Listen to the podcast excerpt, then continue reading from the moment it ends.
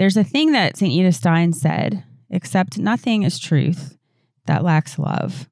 And that's so important, right? That our goal is not just to share truth, but ultimately to love each other. And that's the whole point of sharing truth with someone is to love them. Hi, I'm Colin, and welcome to The Tightrope, the podcast where we look for balance and clarity in the midst of the world that we live in. I don't think any short podcast is going to give you that balance and clarity to last forever and ever. The simple hope each week is we can help you to take a step forward. This week is a special edition of The Tightrope because I am joined by a co host from my family that's not Leo or Zaylee, but actually fellow Ascension author, Amy MacIver. And I've been, uh, been hoping for her to be on the podcast for a long time because she is a huge fan of my podcast voice. I didn't know I had a podcast voice until Amy told me. Could you describe my podcast voice for listeners? I guess your podcast voiced in one word, if I had to pick one word, insufferable. And so, speaking of, the reason I asked Amy to be on this week is because she is a master of speaking with clarity and charity, and uh, and of course, one of the the great uh, secrets of, of marriage is is to be honest and and clear. So, yeah, I guess I have a bit of a podcast voice. Um, I wanted to talk to her this week in the midst of all the things that are going on, and also in the hopes that we can make a habit out of this, because Amy engages in social media and in parenting um, with with some principles that I think will be very helpful for all of us. And the first thing I want to bring about is is how. Uh, how Amy engages in social media commenting and posting, I think in a way that's constructive and a way that's not uh, that's not shouting back and forth. And I'm always amazed um, that that sometimes in the comments uh, there are actual dialogues and people actually move in their positions and and and like each other a little bit after, even if they don't ultimately agree. So, what would be some of the secrets to that? Okay. Well, I should probably start by saying most everything I've ever learned about how to talk to people and how not to talk to people, I've learned probably from my students in the last 18 years. And that's been hugely formational for me. So shout out to y'all. But there's another thing that I guess we could put as an umbrella over just all of our interactions, especially in the world of social media, which tends to be, you know, kind of argumentative. There's a thing that St. Edith Stein said, except nothing is truth that lacks love. And that's so important right? That our goal is not just to share truth, but ultimately to love each other. And that's the whole point of sharing truth with someone is to love them. She also said, um, except nothing is love that lacks truth, right? Because love seeks the truth. So it's that both and. That's one of my favorite ways of engaging our faith. It's the both and, right? Like the voice of God is never funneling us into this either or. Either I have to reject you or agree with everything you say. Like it's it's not an either or, it's a both and. And especially in the world of social media, which don't you miss the days? I was kind of looking back to like 10 years ago where it used to just be like funny, goofy quizzes like, what pizza are you? Mm-hmm. That's my whole entire like 2009 Facebook. so now it's gotten quite a bit more serious. But anyway, that's, I guess, the basic policy, right? That don't assume the worst about people. Facebook is hard. Instagram is hard. Commenting is hard. You don't get to use a tone of voice. You don't get to smile. I mean, I guess you have that little emoji thing, but you know, it's hard. It's hard to communicate without person to person engagement. And so it's a good thing for us to remember that people are people and we don't need to start off like being defensive or start off in a place of assuming bad intentions or bad motives on the part of another. And I would also say this um, another thing I've learned from teaching we can always praise what's positive, even in the statements of someone who we disagree with. We can always praise and celebrate what is positive and good and what we have in common. That's really important because there's so many forces that want to divide, and those forces are not the forces of God. God does not set us against each other, right? So, a few things I've learned.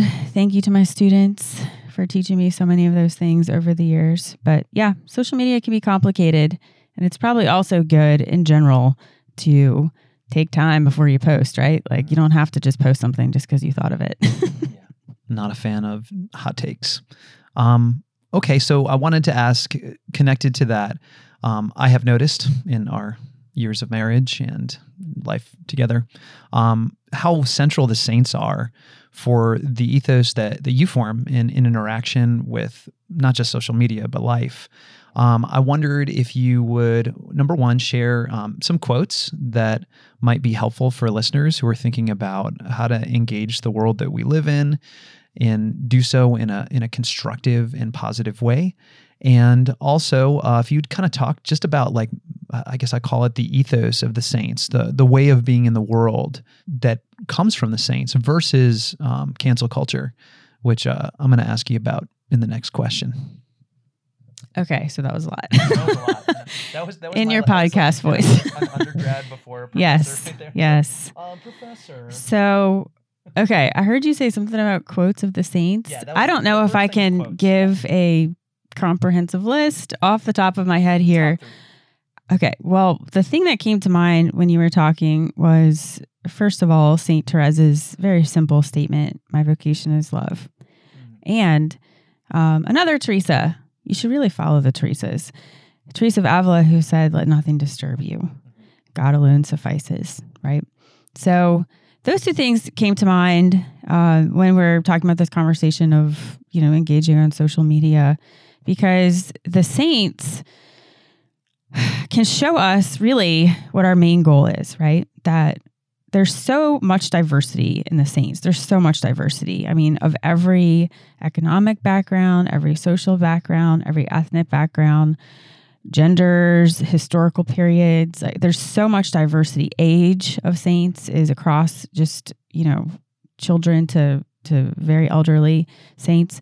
So there's so much diversity and that's important to look to the saints because they actually show us what our true goal is in life. It's not to win people over to my argument or my position. It is not really even to argue with people per se, right? I mean, it may be that in the course of our vocation, we're called to teach or educate or evangelize or defend.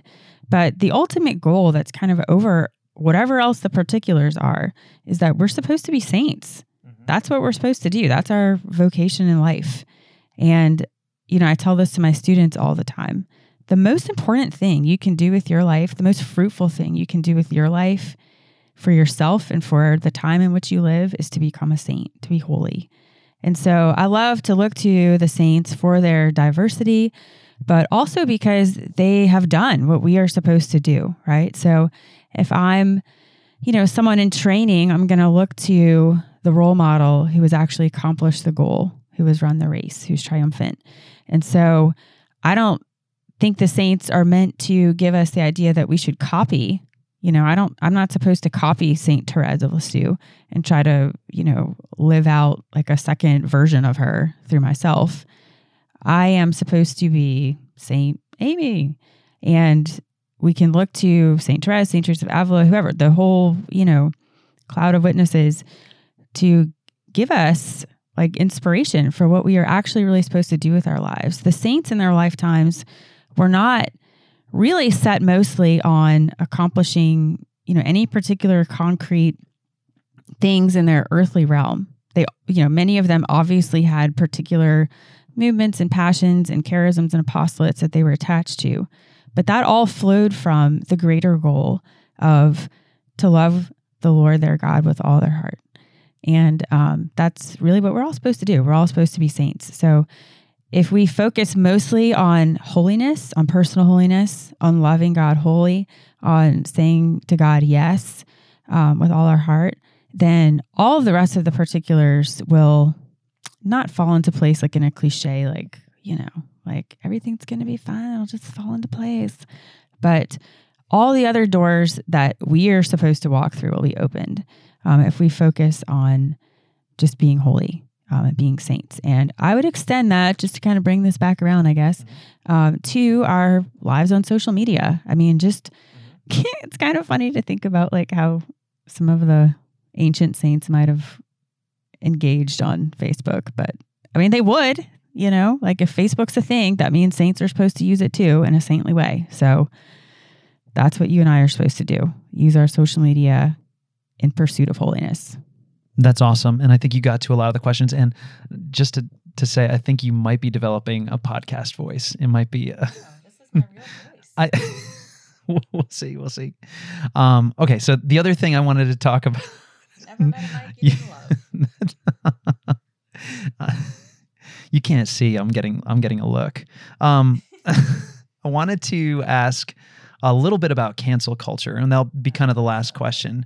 If we do this, this is going to turn from like a 10 minute podcast to like a half hour podcast. We'll have to see. If you're listening and uh, you have comments about that, if, if you'd like to see more of this and hear more of her, um, let us know so I can. I'm kind of long winded, I guess. No, you just Southern thing. you have you have a lot to say. I, I wanted to. Okay, so there were quotes from the saints. One, if you would, um, you, you've articulated to me this quote from Saint Teresa Benedicta, for Saint Edith Stein, that I think is a really good principle for how to filter the things that we see in our feeds and how to maybe measure how we comment.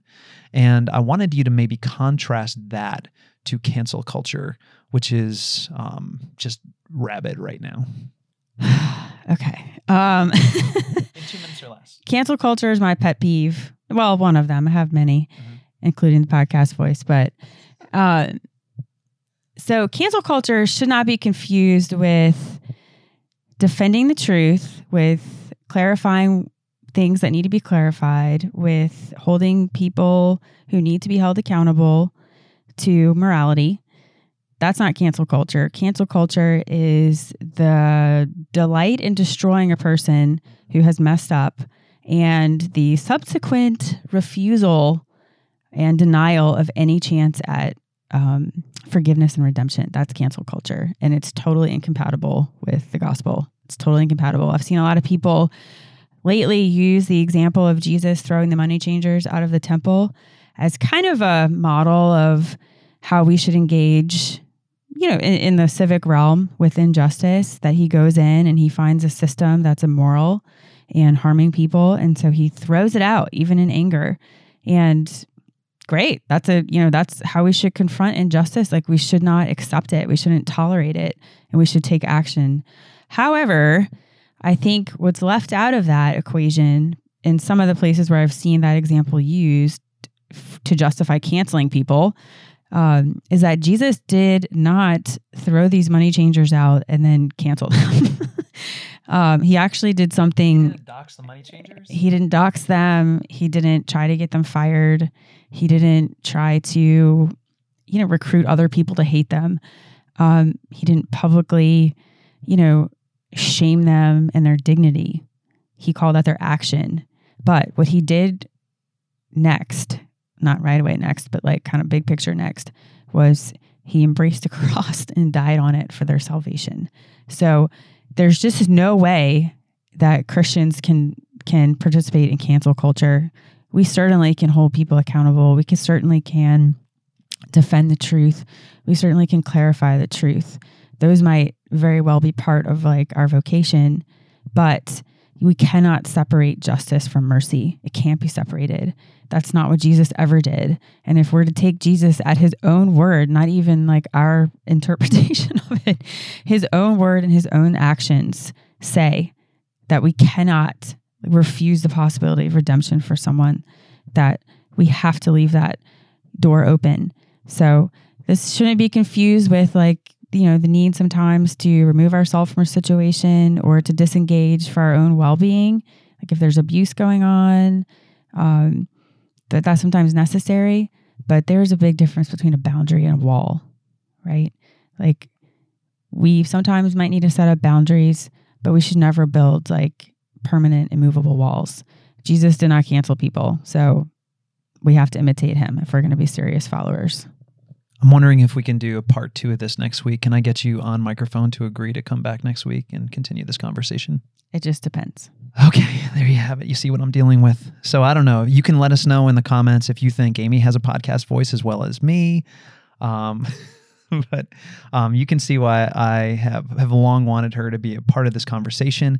And I'll put in a little plug that um, you know the resources that you see on Ascension are are a result of, of our collaboration. And so I'm really excited um, to have her on the podcast and hopefully get her to do this more often.